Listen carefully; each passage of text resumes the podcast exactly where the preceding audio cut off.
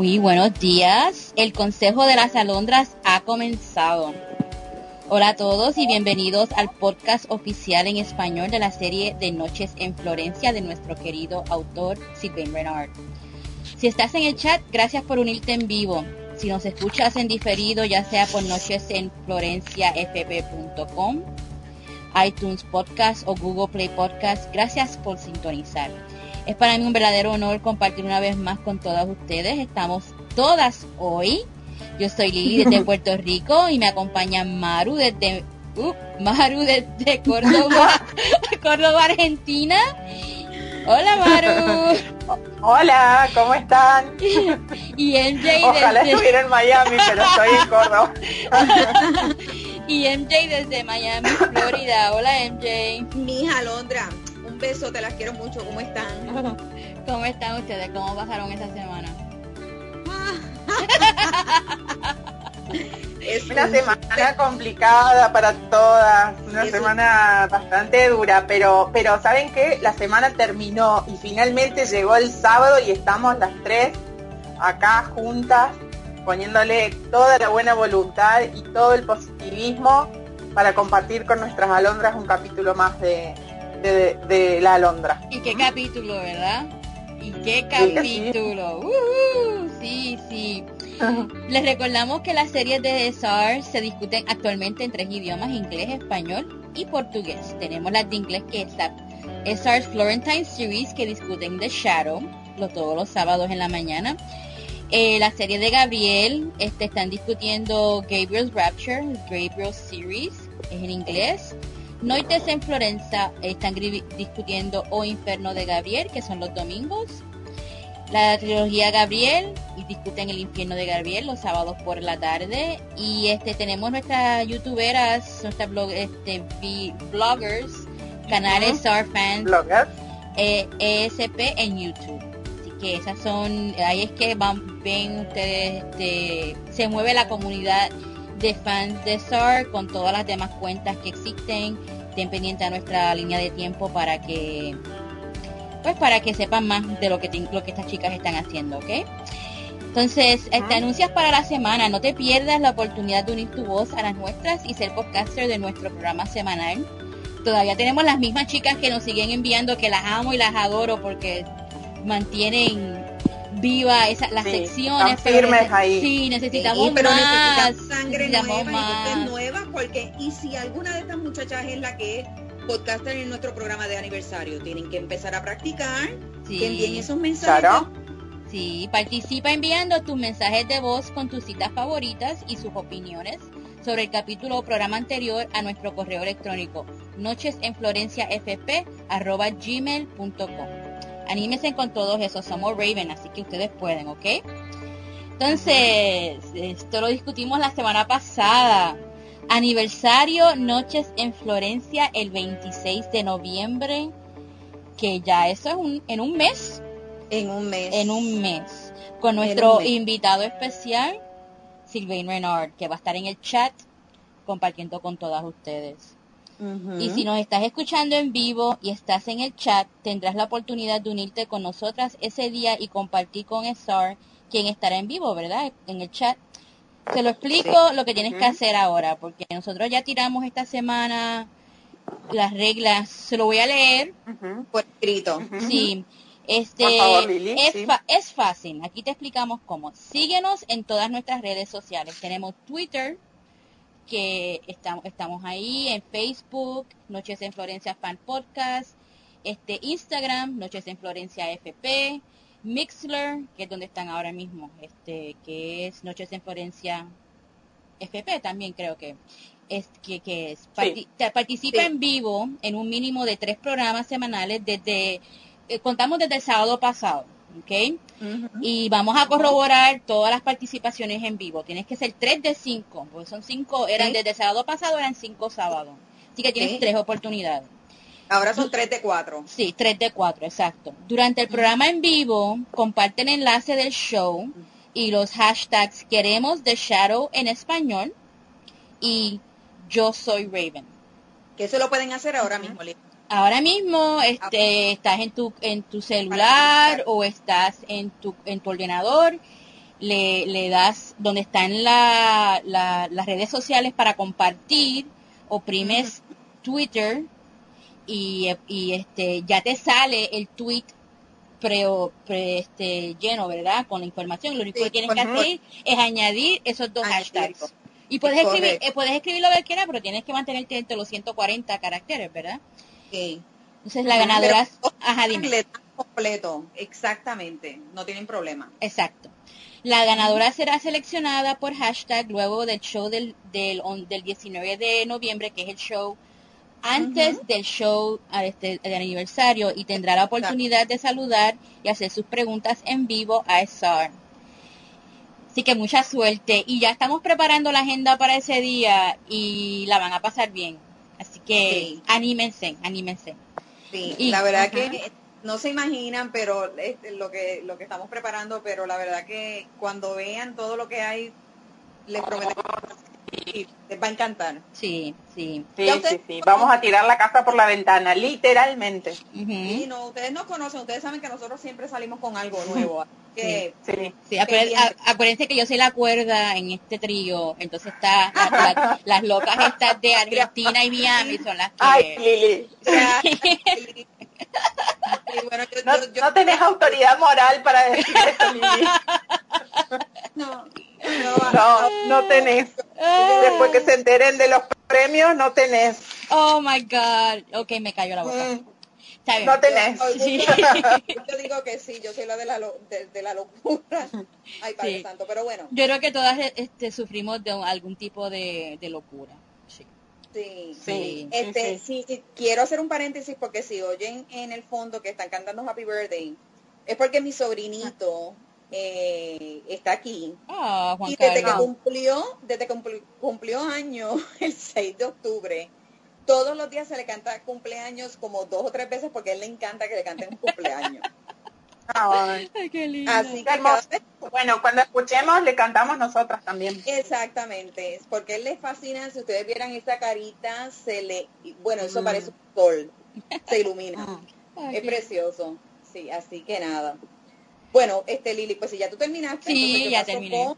los mejores tweets de la semana de SAR que yo he estado ausente porque estoy, este, hemos estado todas con mucho trabajo, ¿no? Eh, pero estamos, tenemos dos aquí para compartir. Entonces, fíjense, en el primero dice, es bien sencillo, cuatro palabras, pero tiene un significado muy grande porque dice, necesitamos unos de otros. Y qué cierto es. Eh, nosotros, nosotros eh, somos seres humanos que estamos, fuimos creados con ese propósito. Desde allí, o sea, no, no, no, el Señor no nos creó para, para estar solo. Mm. Fuimos diseñados para estar con nosotros. Exactamente. Así que eh, yo creo que tenemos que ser abiertos y cuando necesitemos ayuda hay que pedirla, ¿no? Eh, y si vemos que alguien necesita de nuestra ayuda, hay que ofrecerla. Y así, de pedacito en pedacito, todos podemos colaborar a hacer un mundo mejor. Siempre se puede hacer algo, siempre. El segundo dice, es fácil desanimarse al leer las noticias, pero no me rendiré ni renunciaré al mundo. Y haré lo imposible por hacerlo mejor. Muy bonito, muy inspirador. Este, le comparto bien brevemente eh, yo tengo, um, me siento bendecida por la suerte que tengo de que conseguí trabajar para una organización sin fines de lucro que ayuda a padres con hijos discapacitados. Y fíjense qué coincidencia con todo lo de Raven. Siempre, siempre no lo pude evitar, ¿no? Este, hacer la comparación. Este, um, y realmente el grupo de trabajo en el que caí desde la CEO hasta, hasta la que contesta la recepcionista al teléfono. Son un grupo de mujeres increíbles. La gran mayoría de las personas que trabajan ahí, el 95%, son madres con hijos con discapacidades, diferentes tipos de discapacidades, más severas que las de mi hijo, eh, más light que las de mi hijo. Y esas personas, ese grupito, cada vez que atiende una familia, tiene una labor tan y tan importante porque realmente cuando se atiende una familia es para ayudar a asegurar que ese niño con discapacidad, sea la que sea, tenga un futuro mejor, que su futuro brille, igual que cualquier otro niño. Y yo me siento bendecida con eso. Y yo creo que mm, eh, a veces en el trabajo, no tiene que ser algo tan fuerte, pero a veces en el trabajo, tú darle una sonrisa a, una compañera de trabajo que tú ves que sabe que está pasando por problemas, llevarle un café, escuchar a una persona, agarrarla por la mano para que sepa que no está sola. A veces ni tan siquiera son necesarias las palabras. O sea, es tanto lo que se puede hacer Sí, no, ahora ellos me están haciendo coro.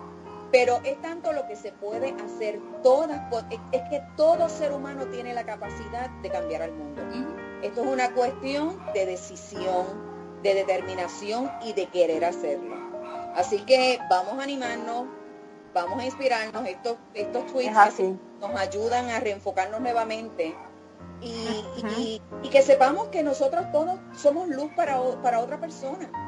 Podemos hacerlo por poquito que parezca, por poquito que parezca, podemos influenciar en la vida de alguien y hacer de este mundo un mundo mejor. Así que sí, yo le dije, yo le respondí el tweet a, a Silvain Reinar y le dije que cuente conmigo porque la verdad es que por más que, las noticias o por más que las cosas parezcan desalentadoras, yo creo que bien vale la pena poder aportar eh, lo que, lo que uno pueda, sin, sin hacer grandes obras ni, ni plantearse este trabajo de un superhéroe. Cada uno es un superhéroe desde que le pueda poner la sonrisa en la cara a alguien que la esté necesitando y eso es la forma que tenemos de hacer de este mundo un lugar mejor. Tú no tienes ni que conocer a una persona para hacerle bien y cambiarle la vida. Una sonrisa, un buenos días, mostrar compasión hacia alguien, o sea, es demasiado, son demasiadas las cosas que, las que se pueden hacer. Sí.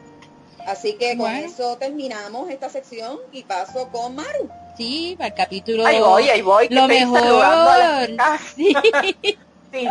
Estoy saludando a las chicas, a Miki, que está ahí con nosotros. Sí, hola. ¿Eh? tú eres, Miki. a Alondra, sí, a mis alondras las saludo desde acá porque tengo como tres pantallas aquí al frente mío. Tengo todas las manos ocupadas, así con peso a todas.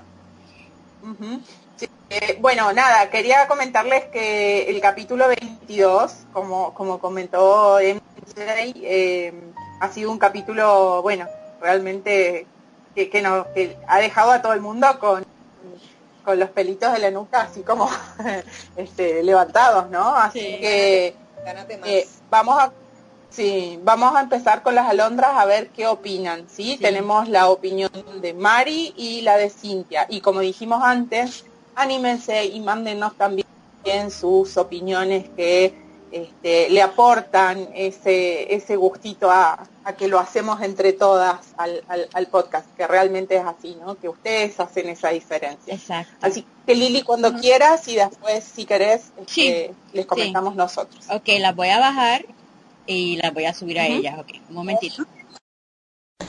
A las alondras, mi nombre es Mari, estoy hablando desde Buenos Aires, Argentina, y realmente ahora se está poniendo muy interesante la parte en que se ven ellos, o sea que Raven lo ve a William por primera vez y le da un beso. Yo creo que ella se da cuenta de cuánto él la quiere, por más que tenga esos miedos, de dónde y cómo y el por qué. Ellos van a terminar juntos. Hola Londra, soy Cintia de Honduras y quería compartir con ustedes mi opinión acerca del capítulo 22. La verdad es que el capítulo completo es uno de mis favoritos de todo el libro. Una de las cosas que más me gusta son definitivamente los diálogos entre William y Raven. Eh, está claro que Raven no sabe frente a quién está porque lo saca de quicio a cada rato Y mm, me gustó también la parte en que William le deja ver a Raven que ella, que ella es su debilidad.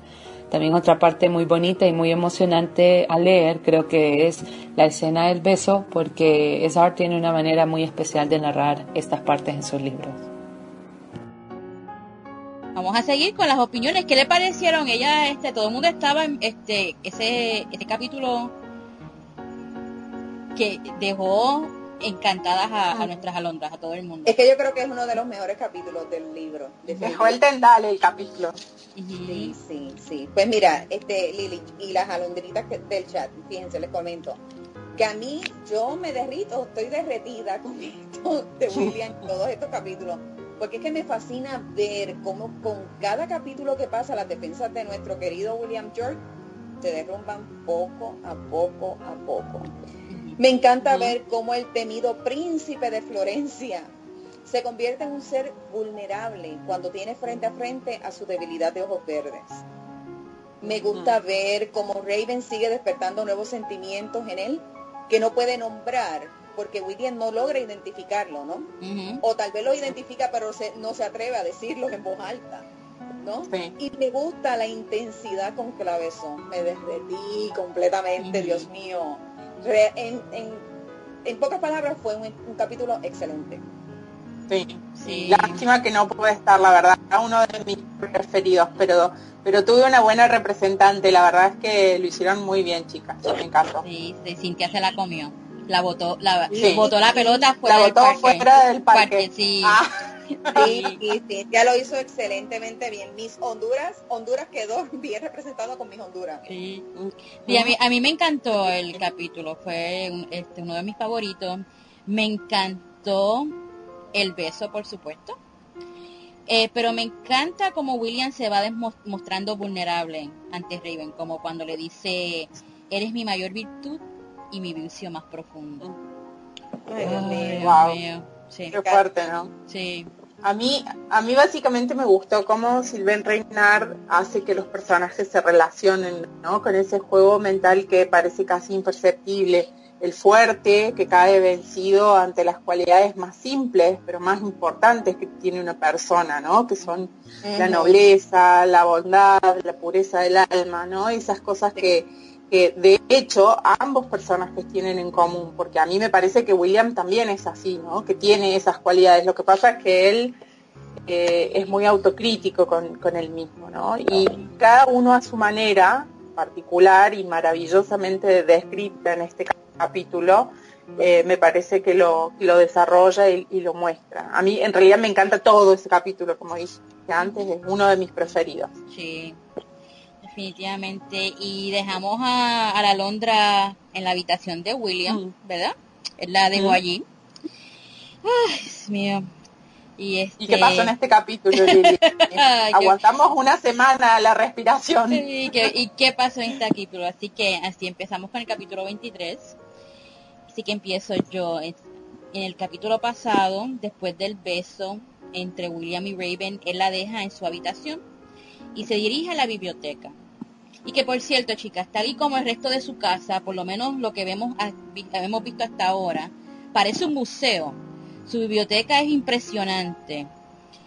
Solo le voy a decir que tenía estanterías de libros que cubrían todas las paredes. Tenía hasta una escalera para poder alcanzar los libros que encontraban, se encontraban fuera de alcance.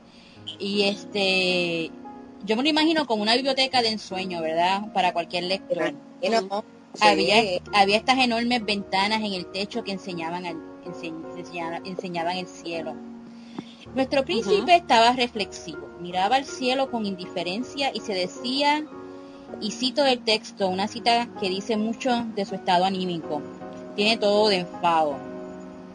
Él no había elegido esa vida, le había venido impuesta.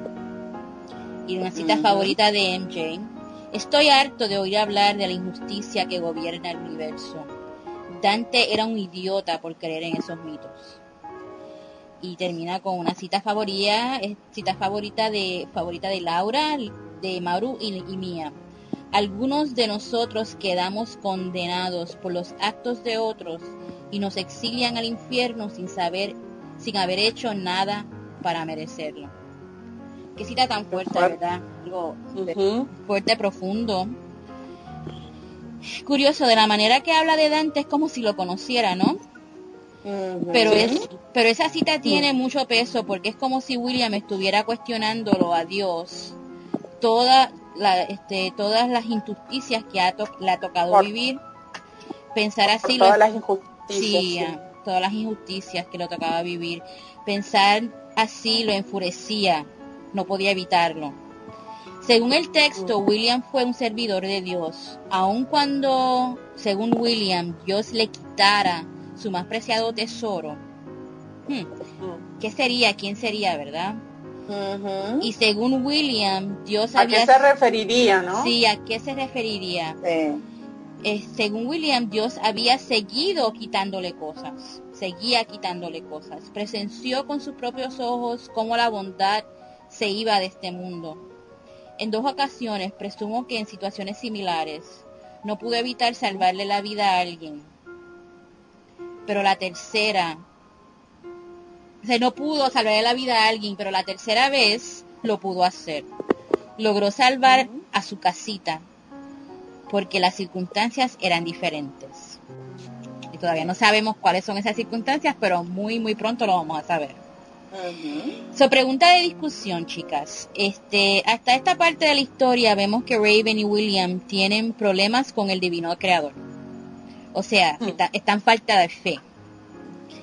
¿Creen que ambos están al mismo nivel en su cuestionamiento divino? En su cuestionamiento divino, en su falta de fe. ¿Creen que a este punto de la historia tengan esperanzas por algo diferente del mundo? Oye, me te fuiste profunda. Esto es una clase de filosofía. De teología. Dios no tiene, okay. Ella ha mezclado todas las todas esas este, eh, ¿cómo es? este um, clases que terminan con GIA. Sí. Yo creo que tenemos que llamarlo al profesor Emerson MJ para que responda a estas preguntas. No, muchacha, ya se nos tiró la bomba a nosotras. Claro. No, tienen que irse tan profundo nada más, pues. Creen que creen que están al mismo nivel y si creen que tienen esperanza. Fíjate, yo creo que... sí, empieza tú, MJ. Ok, yo, creo que no exactamente están en el mismo nivel, porque recuerda que Raven es completamente escéptica y no cree en un Dios y, William sí cree en Dios. Que tenga rabia hacia él por las razones que sean de todo esto que, por lo que acaba de leer, ¿no? Eh, eh, como Dios, él siente que Dios le, le, arrebató mm. cosas que para él eran demasiado importantes. Pues son diferentes puntos de vista y muchas veces hemos visto ya en la, en la historia donde él se molesta porque ya no cree en eso, tú sabes. Y entonces él le dice, pues mira, no, existe un alma, pues llámalo, qué sé yo, pensamiento o conciencia, como sea. O sea, que eh, eh, los puntos de vista de ellos son en eso, no son exactamente lo mismo. Raven es un misterio todavía. De William sabemos un poco más ahora mismo se nos acaba de, revelar una, lo que acabas de mencionar es algo bien importante de su pasado. Que nos deja saber todavía un poco, no, eh, nos da a conocer un poco más de él, pero Raven ahora mismo es un misterio. Porque ella está así, sabemos que ella es escéptica, eh, eh, hablamos del padre Cabana, hablamos de, muchas cosas, pero todavía no sabemos qué es lo que pasa con Raven. Y porque ella no quiere aceptar que existe un ser divino. Mm. Así que yo no creo que estén en el mismo nivel.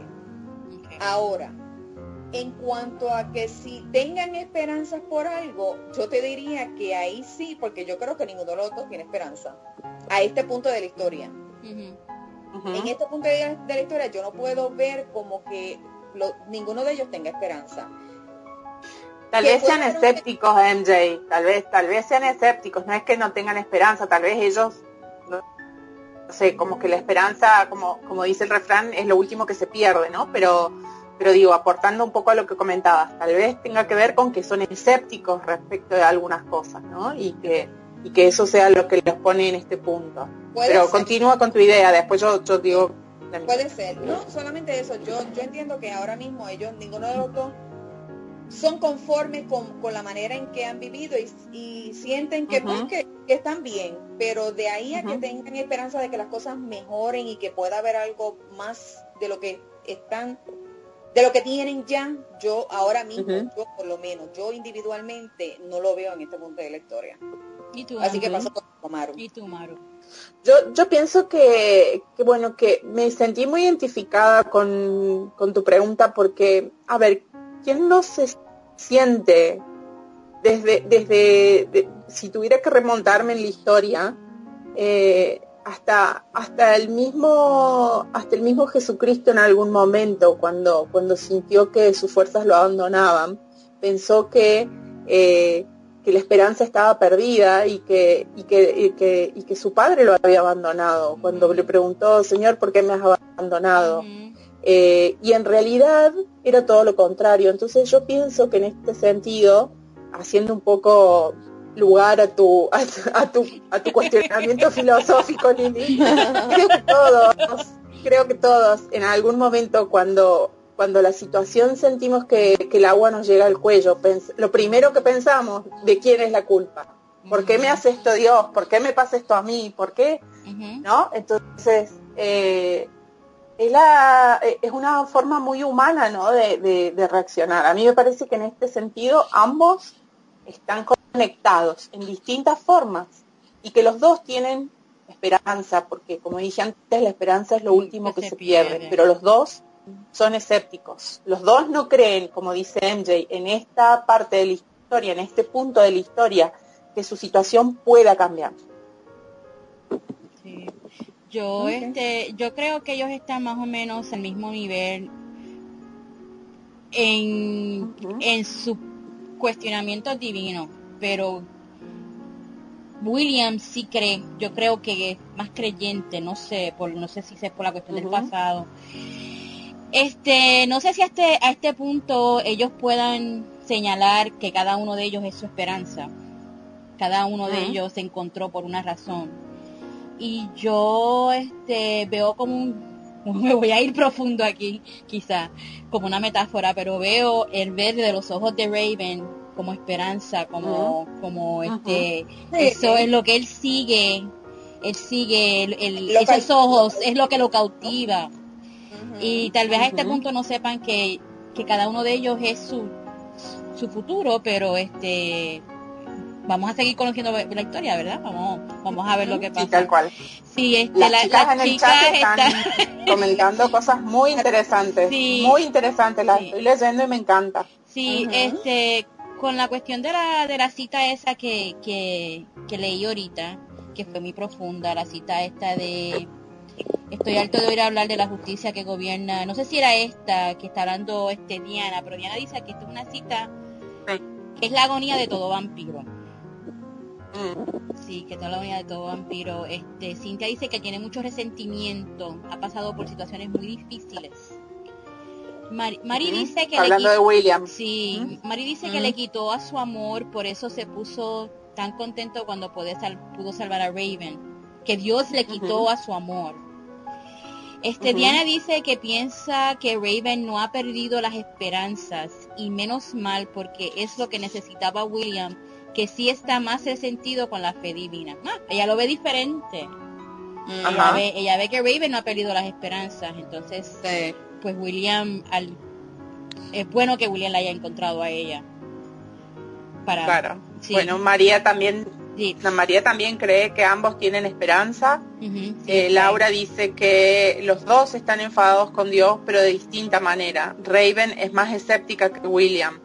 A mí me parece que coincido con Laura, ¿no? En este sentido creo que Raven toma la religiosidad como algo más intangible, ¿no? Como algo, en cambio me parece como que William, como que si hubiera sido traspasado literalmente por esta, por, por, este concepto, ¿no? Por el concepto de la religiosidad.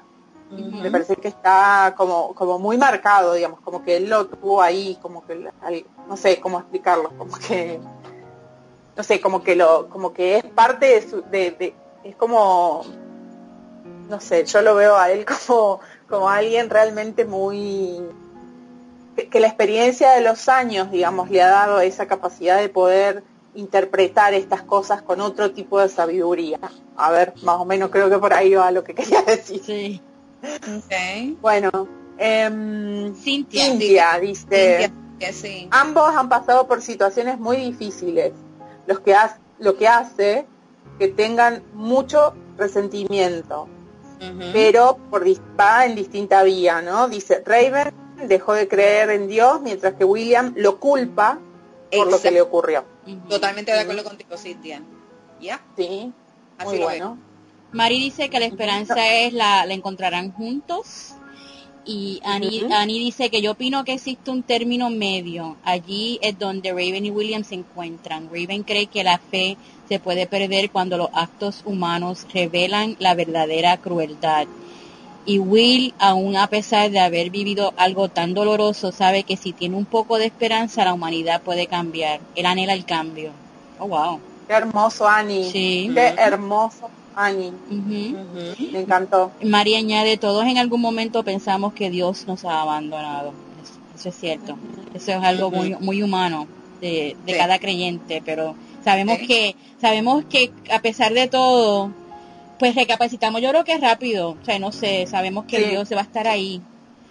Este, An- Estefanía dice, estoy de acuerdo que tienen un diferente nivel de falta de fe. Raven se niega a creer en la existencia e intervención de un Dios y William acepta su, su existencia, solo está enojado y decepcionado sobre las circunstancias que le ha tocado vivir. Estoy contigo, Estefanía. Sí. Sí, tal cual.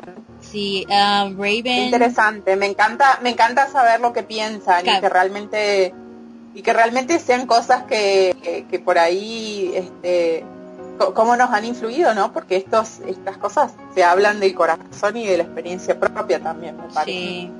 Annie dice, siembra esperanza y florecerá en la fe. Ay, qué lindo. Amén. Sí. Mayra, hola Mayra, siempre di- dice, siempre han dicho que polos opuestos se atraen. Totalmente. Sí. Sí. Es así. Miki Torres, hola Miki Torres. I think Raven is the one that does not believe in God. Sí, que Raven es la que no cree en Dios. Cree William Dios. cree que Cree en Dios. Que no se Sí, preocupa, pero- William cree que no se preocupa por los de su especie. que, está- que ellos como que están fuera de fuera fuera de su de su mirada supongo no como que no como que están desprotegidos o como no desprotegidos sería otra palabra. Me imagino pregunto- lo que lo que Nikki quiere decir. Sí, Pero sí, me, me pregunto si será, si William lo verá solamente esa actitud de, de, de que Dios no se preocupa solamente por los de su especie o en general. Seas humano o seas... No, yo, creo- yo creo que yo creo que. Miki, yo creo que Miki se refiere a a, la- a los de su especie, a la gente que no es humana. Porque, Sí. porque ahí, ahí, este, por eso pregunto, porque cuando, apare- por lo que estamos leyendo, cuando William pasó por todas estas pérdidas de, de, de bondad, como él la llama, él todavía no había sido convertido en, en, en un vampiro. So, eh, por eso, por eso quería hacer, eh, ver si era solamente los de su especie o como humano, porque como Mm. humano ya él empezó con el resentimiento, ¿no? Exacto, exacto. Claro. sí. Entiendo lo que fue, le fue quiere decir. golpeado fue golpeado mientras que era humano digamos Su- Exacto. Eh, esas situaciones previas que mencionaba Lili Exacto. fueron es cierto es un, Sí. un buen María dice, William ha sido un sacerdote. ¿Ha sido un sacerdote? No sé. Por lo Él tanto, fue- es más fuerte. no yo creo que fue, Sí, un- no llegó a ser sacerdote como tal. Sí. Ajá. Pero bueno, estuvo en la vida religiosa. por lo Es tanto, es más fuerte su enojo. Mm, Sí. Porque quizás Sí, piensa en que Dios, que Dios se debería portar diferente con, con él, no sé, este, porque, le- porque fue un servidor de Dios, que fue lo que decía el texto, que a pesar de haber servido a Dios, todas estas cosas le habían ¿No? pasado, ¿verdad? Seguro, seguro. Bueno, vamos a seguir. Ok, sigamos leyendo, Lili. Vamos a sigamos seguir por aquí. leyendo, a ver qué pasó. Sí, recordaba el beso que acababan de compartir, ¿verdad, William? Aún Raven le respondió a su beso tardíamente, aunque Raven le respondió a su beso tardíamente, el recuerdo le ardía por dentro. En ese momento sacó de su escritorio una cajita de terciopelo negro. ¿Qué tenía la, la cajita? Está por dentro. Pues, ¿qué mm. tenía? Tenía una imagen de una mujer hermosa, joven, de cabello cobrizo, rizado y de grandes ojos azules. ¿Quién sería esta misteriosa mujer que lo atormentaba y lo hacía recordar cosas viejas de su pasado, verdad? Cosas de muchos siglos. cosas de muchos siglos llenos de desesperación y mucha oscuridad, hasta que encontró a la Londra herida de grandes ojos verdes. Con su imagen grabada en la mente, cerró la caja y volvió a dejarla en su sitio donde, dentro del cajón. Pensó en casita y devolvió la imagen de la chica de los ojos azules de donde la había sacado. Raven se despertó el próximo día, aún muy preocupada, no había dormido bien y se había dado cuenta que su visión volvía a ser como antes. Iba a necesitar lentes para ver bien. Dudaba de la historia del rescate de William, no entendía cómo era posible su historia, su pérdida de memoria y más aún su cambio de, apariencia. Se sentía culpable por haberse dejado besar por, y cito del libro, un ladrón de arte, un miembro de la raza más vil de la humanidad. Ya se sentía culpable que se dejó besar por él, ¿verdad? Pensaba de... que a ella se lo comentó. Sí. ¿Verdad? que eso era este uno de los crímenes más deplorables cuando él la entrevistó en cuanto a el robo de las ilustraciones. ¿Recuerdan cuando él la llevó sí. a ¿cómo se llamaría eso? La, instancia policíaca. Sí, la comisaría. La comisaría, sí, Ella, ella le comentó. Sí, que este, eso eran los, el tipo de crimen, de crimen más vil, ¿verdad? Más vil. Sí. Pensaba de William cosas no muy lindas en ese momento. Pensaba que su exterior hermoso escondía a un criminal violento. La culpabilidad de haberlo besado y su comportamiento se lo achacaba a su estado anímico porque nuestra ah. Londra ha estado, ha estado muy sobresaltada. En ninguna de otras circunstancias hubiera dejado que un delincuente la hubiera besado. Estaba con las defensas bajas. Sí, estaba estaba estresada, estaba... Y, cuando tú te pones así, pues haces cosas que, pues, no sé, quizás yo me hubiera dejado besar también, no sé. Lucía le trajo el desayuno, o más bien brunch, porque ya era el mediodía. Se lo trajo a la terraza de la habitación bajo un día soleado. Se le quitaba el hambre al pensar en el torbellino de cosas que tenía en su cabeza. La historia del robo de las ilustraciones de William no concordaba con la de los Emersons. William no podía este, ser coleccionista de arte a ese nivel, ya que era muy joven. Tiene que haber sido herencia pasada a generaciones de Yorks a través del tiempo. Eso es lo que ella pensaba. Sí. Que William había ella cómo, cómo analiza todo, ¿no? Cómo anda vos con todo. Se le ocurrió pensar que él se estaba haciendo cirugía plástica para verse ah. Botox. Sí, William había matado a sus agresores ciertamente sin su permiso. Ella no le pidió a nada, ella no le pidió que matara a nadie, ¿verdad? Y, y, esto le preocupaba por demás porque pensaba que en la policía que no si ella iba a la policía, no le iban a creer su historia. Así que todo eso tenía la pobre Alondra en su cabeza. ¿Cómo era posible que lo hubiera... Entonces, otra cosa más, ¿cómo era posible que ella hubiera dibujado a William antes de conocerlo? El boceto que hizo en su casa. Y último, Pensaba que no sería fácil convencer a William de que devolviera las ilustraciones para que todo el mundo pudiera verlas y disfrutarlas. Esto me recuerda mucho a Julia y a Gabriel. Sí. Porque eran patrimonio de la humanidad y ella ya sabe que con la actitud que él tenía no lo iba a poder convencer. Sí. Y todo esto y más aturdía nuestra Londra y en esos momentos se acerca alguien a la terraza y ahí queda Maru. ¿Y quién era y quién era esta persona que se asomó en la terraza? Obviamente era William, eh, que la saludó y le preguntó si había descansado bien. Hablaban como si fueran conocidos desde hace años, ¿no? Casi relajados, podría decir. Eh, le preguntaban, ¿has descansado bien? ¿Te gustaría comer? Intercambiaron así algunas palabras, ¿no? Este, como muy, muy relajados, como, como si yo hablara contigo, hola Lili, ¿cómo estás? Hola MJ, ¿cómo te fue en el trabajo? Oh, muchas gracias por preguntarme, fue muy bien. Em, y la verdad es que, em, este, bueno, estaban, estaban hablando así, de esta manera que, que a mí me resultaba muy, muy peculiar.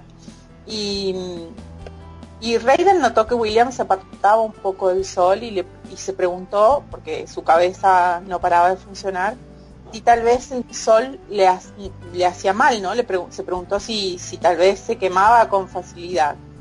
Eh, y descubrimos otra, otra cualidad de William York, que el sol le molestaba, pero a diferencia de otros de su especie, podía tolerarlo perfectamente, aunque evitaba exponerse innecesariamente.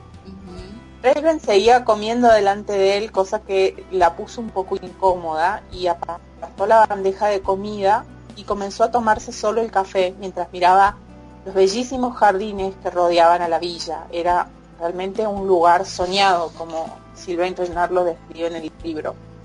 Eh, al mejor estilo Raven intercambiaba preguntas con halagos, como para ir viendo si podía sacar algo más de información. Le preguntó si siempre se vestía de negro, si no tenía calor. Eh, le dice, me pareció una situación muy, muy simpática porque, no sé, es como que siempre vestís de negro, no te hace calor, ¿cuánto pagas de alquiler por esta casa? Una cosa así, ¿no? Eran preguntas como lanzadas este, sin querer. Eh, y de repente, entre pregunta y pregunta, como no podía ser de otra manera, le tiró la bomba, literalmente. Eh, oh, bueno, muchas gracias por todo, la verdad que ha sido encantador estar y pasar la noche en tu cama, pero me tengo que ir. A lo que obviamente nuestro vampiro favorito se negó, diciéndole que todavía tenían muchas cosas que aclarar y que se vistiera y que en una hora se reunirían abajo en la planta baja. Él estaba muy tenso. Yo creo que sinceramente a William no le cayó nada bien saber que Raven aún estaba preocupada por Bruno y que tenía intenciones de ir a verlo al hospital.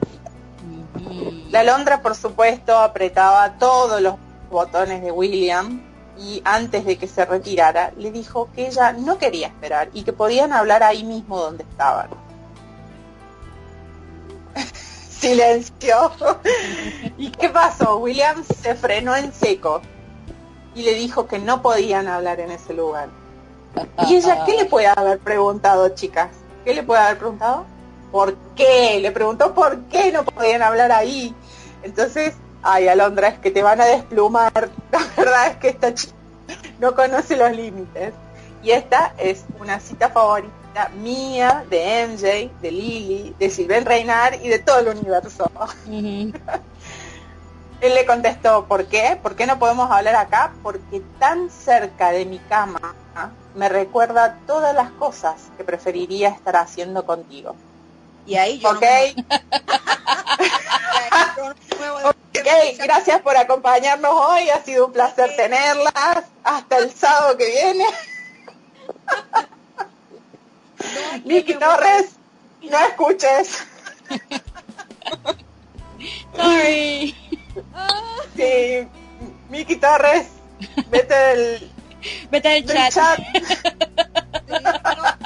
Definitivamente, yo te digo de verdad y yo que tú que no, mijo, vamos a hablar aquí ahora. ¿Qué tanto esperar? Sí. ¿Cómo, cómo que cosas? Describe qué cosas. Exacto. ¿De qué, de, de qué, ¿De qué estamos hablando? Define cosas, define, define. Ok, la verdad es que este, este hombre eh, realmente tenía una forma de hacer autocontrol que deberíamos preguntarle cómo lo hace, porque la verdad es que, bueno, en ese momento a él se le hacía muy difícil. Entonces, eh, digamos, se, se quedó duro con, con, digamos, porque yo creo que ni él, estábamos hablando un, un poquito antes de empezar el, el programa, que Lili nos comentaba y decía, la verdad que yo jamás me esperé que le respondiera eso. Yo como Sí. que dije, ajá, mira que te las traías, William, ¿no? Sí. Entonces, como que, El filtro, él no tiene filtro, acuérdate. sí, como, como que se abrió completamente, ¿no? Sí. Como que, Ah, A mí me Exacto, sorprendió, a mí me exacto. sorprendió eso bastante. Me sorprendió. tal cual. Este, entonces, eh, bueno, le dijo que, que la esperaba abajo y, y, Raven todavía estaba paralizada tratando de procesar en su cabeza lo que le había dicho. Igual que él unos segundos antes, ¿no? Porque también él se quedó así como, como, como, como que no, no supo cómo manejar la situación, pero la verdad es que se obligó a sí mismo a salir de ese cuarto con dos palabras en su boca. Vístete y baja. Entonces en ese momento yo quedé dicho, chi chi chi, mi lord, y me visto y bajo. A ver, ahí no había que cuestionar. Era una situación nueva para Raven. Un hombre estaba atraído por ella. Realmente esto la sacaba de, su eje, ¿no? Un hombre rudo y peligroso, un extraño que se colaba por los balcones como el hombre araña, aunque ya sabemos que este volaba, chicas. Este, y que parecía tener todo controlado, menos a la alondra, por supuesto. Un hombre que no la veía como un mueble o como una hermana o como una mejor amiga. Un hombre que se movilizaba ante sus enormes ojos verdes, su alma noble y su corazón generoso. Un hombre que, como Sylvain Reynard escribe en este capítulo, se sintió atraído por ella desde el primer momento, con todos sus defectos, y eso no lo detuvo, chicas. Nuestro príncipe, más allá de sus poderes sobrenaturales, no es de los que juzgan al libro por su portada. No, definitivamente no es así. Su pasión se encendía por la personalidad de la alondra y no por su aspecto físico. Algo estaba claro como el agua para Raven. Ninguno de los dos novios que había tenido la había mirado como William la miró en aquel momento ninguno de los dos ni en sus más íntimos momentos. Oh, Dios mío. Raven recordó cómo la había besado, cómo la había tratado con ternura y cómo sonaba la palabra casita o casita en sus labios. No se permitió el lujo de valorar el hecho de que ella podía despertar aquellos sentimientos en un hombre así. En cambio, se autocastiga pensando que él ni siquiera sabía su verdadero nombre o su nombre. Esta es una cita favorita mía. Esa idea le bastó para frenar sus especulaciones sobre el deseo de William y su presumible talento en la cama. No, chicas, ella no se abandonaría a sí misma a los placeres carnales de un bandido de obras de arte. Eso sí que no. Y mucho menos entregaría su orgullo por una tarde de placer. No, qué va, imposible. Inmediatamente su cabeza comenzó a preguntarse por qué era que el deseo de tenerla en la cama lo ponía de tan mal humor. Chicas, yo no puedo creer que ella se cuestione esto. ¿Cómo interfería eso en sus planes criminales? ¿Y, ¿Y cuáles otros planes podría tener? En eso se puso a pensar. Probablemente William se podría tener claro se, te va viendo se te va viendo y, después este este tren de pensamientos la llevó a pensar que probablemente William pudiera tener a cualquier bella repentina que él deseara y se estaba sintiendo y que probablemente esta bronca y este y este malestar que le estaba expresando era porque se estaba sintiendo un estúpido por tener aquel caprichito con ella. Raven bajó y se encontró con Lucía. Ella la acompañó hasta la biblioteca, que como ya comentó Lili, era una biblioteca preciosa, era hermosa, era grande como el archivo general de los Uffizi. Se quedó anonadada por las colecciones que podía ver ahí. Se podría haber pasado días revisando esos libros. William la estaba esperando en el extremo del frente de la habitación, cerca de la ventana, mientras que Rachmaninoff resonaba en la habitación. Se acercó lo más erguida que pudo por el dolor de su pierna, porque era tan orgullosa que ella no quería renguear frente de él, porque eso era demostrar un signo de debilidad. Y se sentó en una silla frente al gran escritorio que estaba en la habitación, remordiéndose del dolor, cosa que por supuesto a él no le pasó por alto. Y le preguntó si le dolía la pierna. Obviamente, él está que no, que no puede retener ninguna pregunta en su cabeza tampoco. Sí. Eh, Y a lo que Raven le contestó que sí, que le dolía un poco, pero que había tomado unas aspirinas. Esto a William le partía el corazón. Y angustiado le dijo que él podía hacer que el dolor no volviera. Y esta es una cita favorita mía y acá termino con mi parte del capítulo. Sí, creo que es una cita favorita de Cintia también, pero vamos a ver hoy la ahorita. Ah, ok. Ajá, dime. Ah, ok. Eh, eh, él le dice entonces angustiado que él no quería, que perdón, que él que, que él podía hacer que el- ese dolor no volviera. Y ella le pregunta, ¿cómo? Él contesta, usando alquimia. Ella arrugó la nariz. ¿Qué implica esa alquimia? Él le responde, prepárate para que tu universo se expanda, Jane. Esa cita me encanta. Me encanta también. Esa cita me encanta. No Ta, la ta, me Me encanta, encanta. me fascina.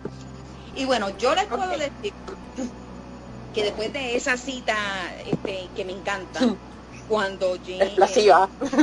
sí, cuando William le explica a, a Raven que se prepare para que su universo se expanda, imagínense que, ¿ustedes se creen que Jane se enfoca a lo del universo? No.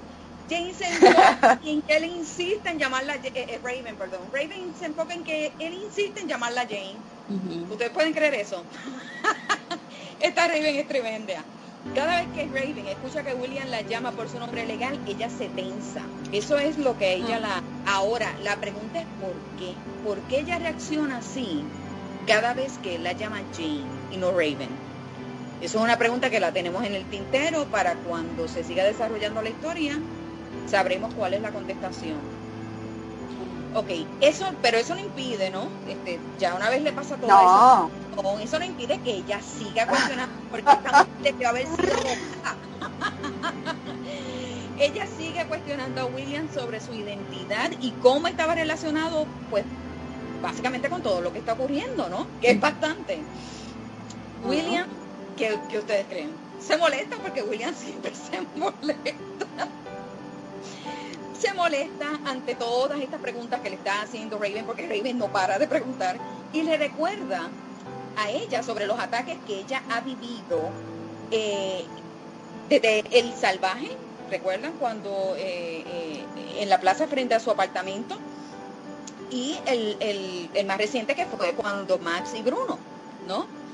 Claramente, claramente, William se molesta porque está preocupado por la seguridad de Raven y eso lo hemos visto ahora cuando le pregunta sobre si le duele su pierna o no. O sea, William se preocupa honestamente con, por Raven.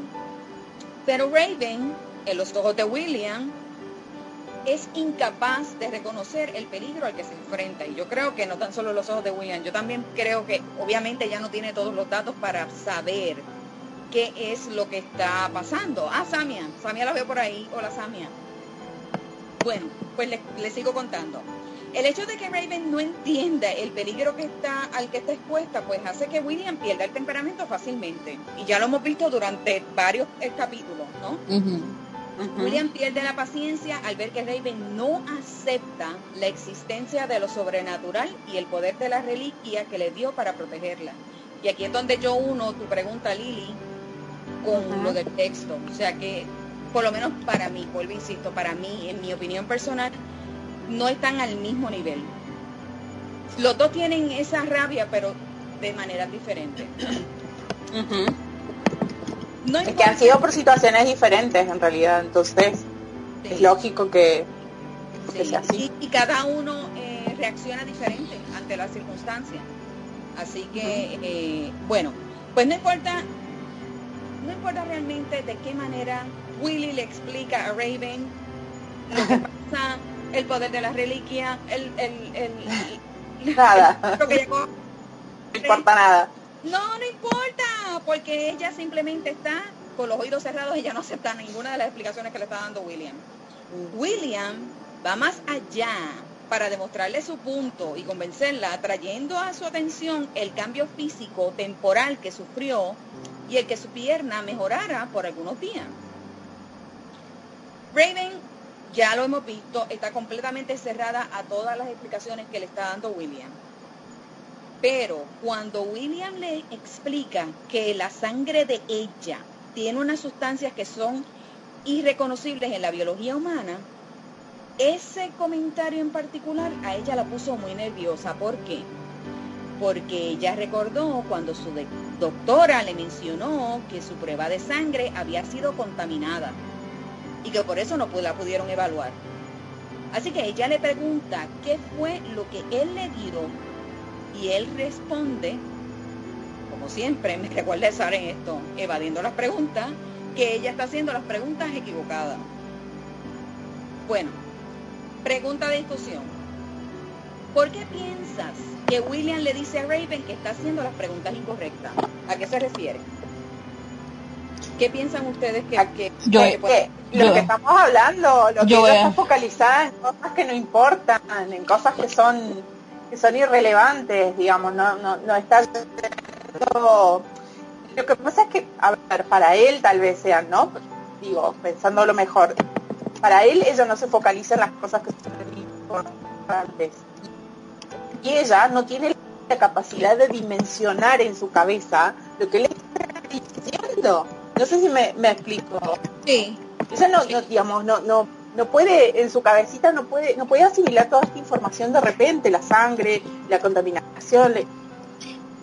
Estoy de acuerdo con la cuestión esta de que lo que dice Maru, que está, se está enfocando en otras cosas y no, quizás es porque en realidad ella no cree en más allá de lo que es, que ella pueda probar y, y tocar y,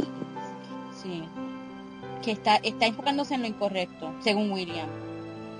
No está preguntando lo que está ahí al frente. O quizá, no, o, quizá, o quizá no se atreva a preguntar, no sé. Vamos a pasar con las chicas del chat, creo que ya, ya nos estaban, ya nos estaban este diciendo, se oye. Ok, vamos a ver. Eh, déjame ir para arriba porque... No sé si vieron un, un comentario imprudente de, de, un señor Miki Torres que dijo que, que my wife... Ay, para nada imprudente. sí, que my wife... Para nada que, imprudente, que, no que lo pelees. Yo, que yo soy la, yo, que yo soy como Raven porque I won't quit asking and I ask and ask and ask. Pregunto, pregunto, pregunto. Así que soy como Raven. O sea que, o, sea que eres un chico con suerte. Eso es todo. Eres un chico con suerte, sí, ella es como Raven. Sí. Así que Samia, y es como Raven, así que Samia es testaruda. Samia dice que, digo, no sé si Samia es testaruda, pero Samia dice que Raven es testaruda. No, exacto. Este, a ver, sangre de gato, no sé a qué se refiere ahí. ¿Ustedes saben lo que se refiere con sangre de gato? Me imagino que está refiriéndose a cuando dijo que la, la sangre estaba contaminada. Ah, ok. Laura dice... No puedo creer. Sí, Laura dice que Raven no pregunta cosas que van más allá de lo normal, que era lo que yo estaba tratando de decir. Él quiere que abra su mente y vaya más allá. Estefanía dice que creo que William quiere que ella misma llegue a la conclusión o racionamiento de que ha hecho cosas que no son humanamente posibles, que debe ser algo más. Me encanta ese punto de vista. Me encanta. Pero ella, pero como ella no que Él se lo anuncia, chicas. Él se lo anuncia. Él le dice, prepárate para abrir tu mente. O sea, él, él está, le dice, prepárate para que tu universo se expanda. O sea, que su universo deja de ser el mundo que ella conoce. Ella deja de ser esto que ella puede tocar, que puede sentir, que puede oler, que puede, digamos, son todas las cosas por las que ella se rige. ¿sí? Él está diciendo que, que, se prepare, porque lo que se dio a enterar era algo que estaba más allá de, tal vez, de, su conocimiento, no tal vez, de su conocimiento, está seguro. de su comprensión, no, ahora yo mucho más allá ahora yo también entiendo la línea de, de, preguntas de Raven, porque son preguntas normales. O sea, tú quieres saber, estás, eh, eh, atravesaste una, una transformación que no se puede explicar y tú quieres saber qué es lo que está pasando contigo. Es que es tanta información para procesarla en un momento. Eh, obviamente William tiene todas las respuestas que ella está es que, yo, necesita. Yo, yo, sería como Raven en el sentido de la manera que soy yo que porque Mary está diciendo que realmente William quiere que ella encuentre la respuesta, pero yo sería como Raven, yo le digo, yo quiero que tú me hables en blanco y negro, ya, dime, Yo soy qué es lo que, dime lo que hiciste, punto, se acabó. No empiece, no me, Sí, sí, no me lo acogotando así. no, no, Ah, Sí, no, no, yo soy igual. A mí me gusta que me retes la mente, pero llega el momento y yo, no, no, espérate. No, Háblame no. claro. A- Ahora mismo yo no quiero que me estés retando mente, que me le hagas dibujitos, Sí. porque yo conozco a alguien que no voy a mencionar, que le gusta hacer muchos dibujitos y muchas cosas para que tú deduzcas y a veces eso como me pone mal. Pues Raven es así. Entonces Mari dice que ella es obstinada. Y Ay, ¿lo este, sí, Y sí. yo digo que Lili estaría cacheteando diciéndole, dime, dime, dime, ¿qué es lo que me tienes que decir? ¿Qué me estás escondiendo? Agarrándolo así en la solapa de la, de la camisa. Ah, mira, Betty dice, draw the diagram. Digo, hazme, Sí. dibújame el, el diagrama, el diagrama. Exactamente. Pues sigamos aquí entonces. Bueno, pues seguimos. Eh, Raven lo acusa de robarse las ilustraciones de los Emerson, mientras que William le aclara que simplemente las recuperó, recuperó lo que le había sido robado.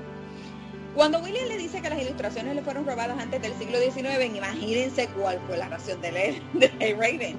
Yo Oh, creo que hubiera la cabeza. de todas nosotras, pues seguro se va a burlar y se va a reír. ¿Quién va a, ser- quién va a creer algo así? ¿no?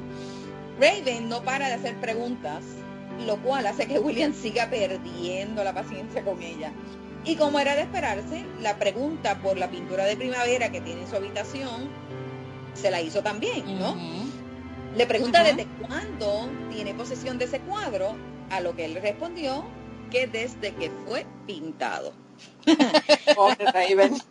Ay, mamá. Sí. Pobre Raven. Me da pena en esta parte. Sí, no, no, no. Yo imagino que Raven a lo mejor lo mirara y yo, bueno, este piensa que yo- me ve cara de idiota, porque eso sería lo que yo pensaría en el momento. Este me está viendo cara de idiota. Sí, sí. Bueno, Raven no podía evitar reírse cuando escucha la respuesta de William. Cuando trata de levantarse para irse a la biblioteca, de la biblioteca, William la bloquea, bloquea la- el paso, ¿no? Para que ella no pueda salir de la biblioteca, pero Sí. lo hace a una super velocidad, velocidad luz, básicamente. ¿no? Sí. No, nada tenía eso de normal. Aún a pesar de lo que habían visto sus ojos, que lo acaba de ver ella con sus propios ojos, ella insiste en buscar una explicación razonable que le sea lógica a ella. Y lo acusa en esta ocasión de ser traficante de seres humanos. Oh my God. Y acá William hace face palm así, con la mano en la frente, como diciendo, esta chica no entiende nada. Yo te diría que William es un ladrón completo porque está en todo, todos los delitos que ella puede imaginarse, ahí está él. Mafioso, criminal de este, ladrón de arte, No, traficante, La sí. mafia, olvídate, sí, no, Sí. no, olvídate. Bueno, Raven lo llama así cuando William le comenta que si huye, corre riesgo de convertirse en mascota de Max. Pues entonces ahí ella deduce, ok, ah, pues entonces este trafica con seres humanos. Y, y a los seres humanos que, que, que, que se roban, pues entonces le llaman mascota. Pero, eh, obviamente, Raven sigue, ella no para y ya la conocemos. Y por eso nos encanta. Es un tren. Sí, es un tren. Bueno, no puede evitar preguntarle a William sobre este término de mascota porque obviamente le llamó la atención. Entonces William le explicó que hay seres que tratan a los humanos como mascota. Interesante. Estos seres se alimentan de los seres humanos y por fin, en este momento, él decide revelar su verdadera naturaleza diciéndole que él es un vampiro. Tan, Y tan, se acabó el- tan. Tan, tan, tan, y se acabó el capítulo aquí. Ya Raven sabe que es un vampiro. ¿Cuál será la reacción de Raven? Bueno, la vamos a discutir la semana que viene. Pero mientras tanto, les dejo una... Eh, Raven, como acabamos de ver, presenció la manera en que William le bloqueó la salida de la biblioteca. Eh, vio, aunque no lo quiera aceptar, que la reliquia la protegió del ataque de salvaje. Pasó por los cambios físicos estos que pasó de apariencia y de su pierna.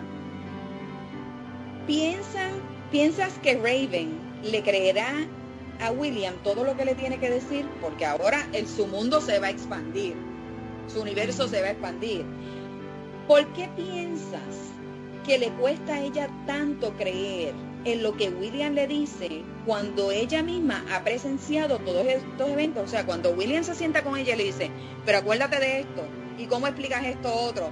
O sea, ella ha sido protagonista de todo lo que le ha sucedido. ¿Por qué ella se niega a aceptar lo que William le dice? Pues yo creo que ahora con eso que le dice, quizás ella abre otra, abra otra puertita en su cerebro, en su ordenador, saca la información que ella sabe de vampiro, no sé, no sé, quizás ella diga, va a Wikipedia, va a Wikipedia. Ya, va a Wikipedia, lo googlea, y dice, ok, todo sobre vampiro. No, no sé, quizás este, pues quizás le empieza a hacer clic, no sé, quizás Ah, ok. Yo creo que va, no va a ser tan reacia a, a la información. Porque vemos que es bien incrédula. Sí. ¿Qué, tú, ¿qué tú crees, Maru? ¿Qué tú crees, Yo, Maru? yo pienso que, yo pienso que en este punto, en este punto del capítulo y del libro, eh, ella no sabe qué creer. Sí. Estaba viendo recién que, que Betty ponía que, que realmente ella se debe haber reído de, de que, Rey- de, que, de que William le haya dicho que era un vampiro. Debe ser, sí, ajá, que- claro, un vampiro. A ver, mordeme, entonces, a ver. Una cosa así, ¿no? Es como que eh, eh, a ella le parece todo tan loco y tan descabellado que se ríe de todo. Sí.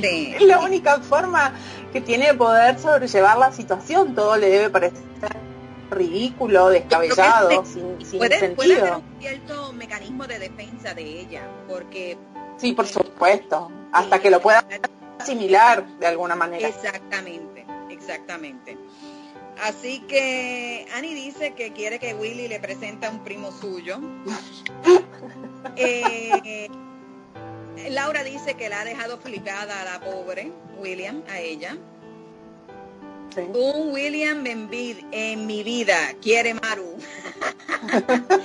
ok. Eh, vamos aquí. Yo-Yo dice que murió, Betty que- dice que, que Betty murió. dice que sí, que probablemente William esté, eh, piense que William esté mintiendo otra vez. O sea, para Raven va a ser bien difícil creerlo, en mi opinión. Vamos a ver qué pasa, ¿no? De primera instancia. Eh, Sí. porque María se pregunta y dice, no, Ajá. sigue, sigue, MJ, perdón. Eh, María dice, ay Raven, ¿qué hacemos ahora? ay, ay, ay. Vamos a ver, vamos a ver ya pronto qué va a hacer, vamos a hacer María. Eh, Diana dice, soy un vampiro. Yo pego un grito, un gritico como el que ponían en las películas en blanco y negro, ¿se imaginan? Caro nos dice, si no vio Crepúsculo, seguro deberá, debe salir corriendo o se ríe. Sí, tal cual. Eh, María dice que sí, que no lo quiere reconocer. Annie dice, a mí me dice que es vampiro y me le tiro encima y le digo que tiene, y le pregunto si tiene hambre. bueno, depende del vampiro. Si es William, sí, porque si es un Max, olvídate. Ok, Sí, ahora tal cual. Puede que a partir de ahora ya le crea. Diana dice que le siembra duda, ¿no? Pero es que es para ella, son cuentos locos. En la mente de Ujú. Raven nada, nada hace sentido, ¿no?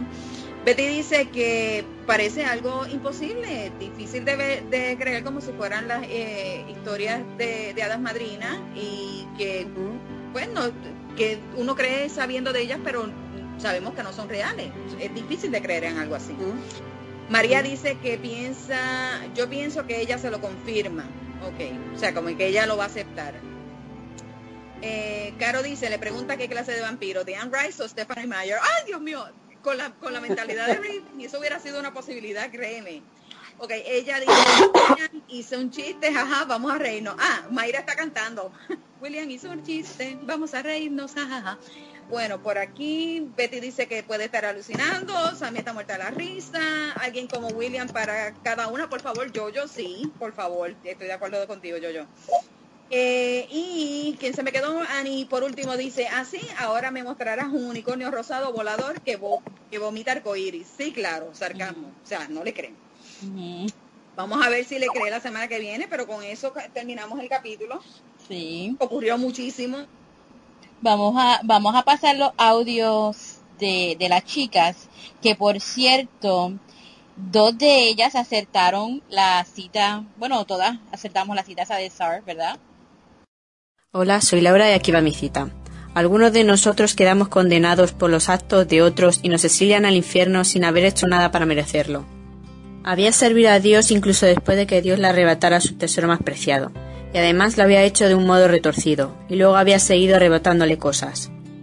No podemos hablar aquí. ¿Por qué? Se acercó a ella tan deprisa que Raven lo vio borroso. Porque estar tan cerca de mi cama me recuerda a todas las cosas que preferiría estar haciendo contigo. No estaba acostumbrada a despertar el interés de los hombres. Normalmente la trataban como si fuera un mueble o un objeto decorativo. Hola de nuevo a todas. Soy Cintia de Honduras y quería compartir con ustedes mi cita favorita del capítulo 23 de La Alondra. ¿Qué implica esa alquimia? Prepárate para que tu universo se expanda, Jane. ¿Eres un traficante de seres humanos? ¿Los vendes como esclavos sexuales? No exactamente, ¿Quién si no tiene a seres humanos como si fueran mascotas? Los que se alimentan de ellos. ¿Se alimentan? ¿Eres un caníbal? No, soy un vampiro. Hola chicas, les habla Miriam de Venezuela y quería compartirles algunas de mis partes favoritas de este capítulo 23. En esta parte, eh, si William no había tenido hasta el momento suficiente de la testarudez de Raven, va a tener mucho para saborear eso, ¿no? Esa testarudez de ella. Sobre todo en esta parte donde le está explicando por qué las ilustraciones él no las robó, sino que se las robaron a él. Eh, y también hace relación a un cuadro que ella vio en la habitación de William. Ella le pregunta que hace cuánto tiempo él tiene ese cuadro él dice que desde que fue pintado. Ella se burla de él porque, primero porque no puede creer que eso sea cierto. Entonces dice esta frase, ya, buen intento, vejestorio. Botticelli murió en 1510. Él le responde así, y estuvo a punto de morir antes. Cuando descubrí que había pintado mi retrato en uno de sus cuadros, decidí matarlo, pero cambié de idea cuando me ofreció unas cuantas cosas. ¿Qué cosas le ofrecería? Pues seguramente lo vamos a descubrir más adelante. Gracias a Laura, a Cintia y a Miriam por sus citas favoritas. Sin ustedes este programa no sería lo mismo, así que muchas gracias por compartirlas. Mis alondras queridas, tenemos que despedirnos, llegamos al final del programa, sería hasta la próxima semana. Muchísimas gracias por acompañarnos en el día de hoy. Gracias por unir sus voces a las nuestras, por sus comentarios, por su apoyo y por su alegría, que nos contagia y nos hace sonreír. Gracias a ESAR por su apoyo continuo. Nos sentimos halagadas de poder aportar un granito de arena para que su obra se conozca y para que más gente se sume y haga de esta una de las comunidades más increíbles e inclusivas y solidarias que se puedan crear. Recuerden que las pruebas más grandes hacen a la gente más fuerte. Tú y yo somos Raven. Feliz semana y nos vemos el próximo sábado. El consejo de las alondras ha concluido.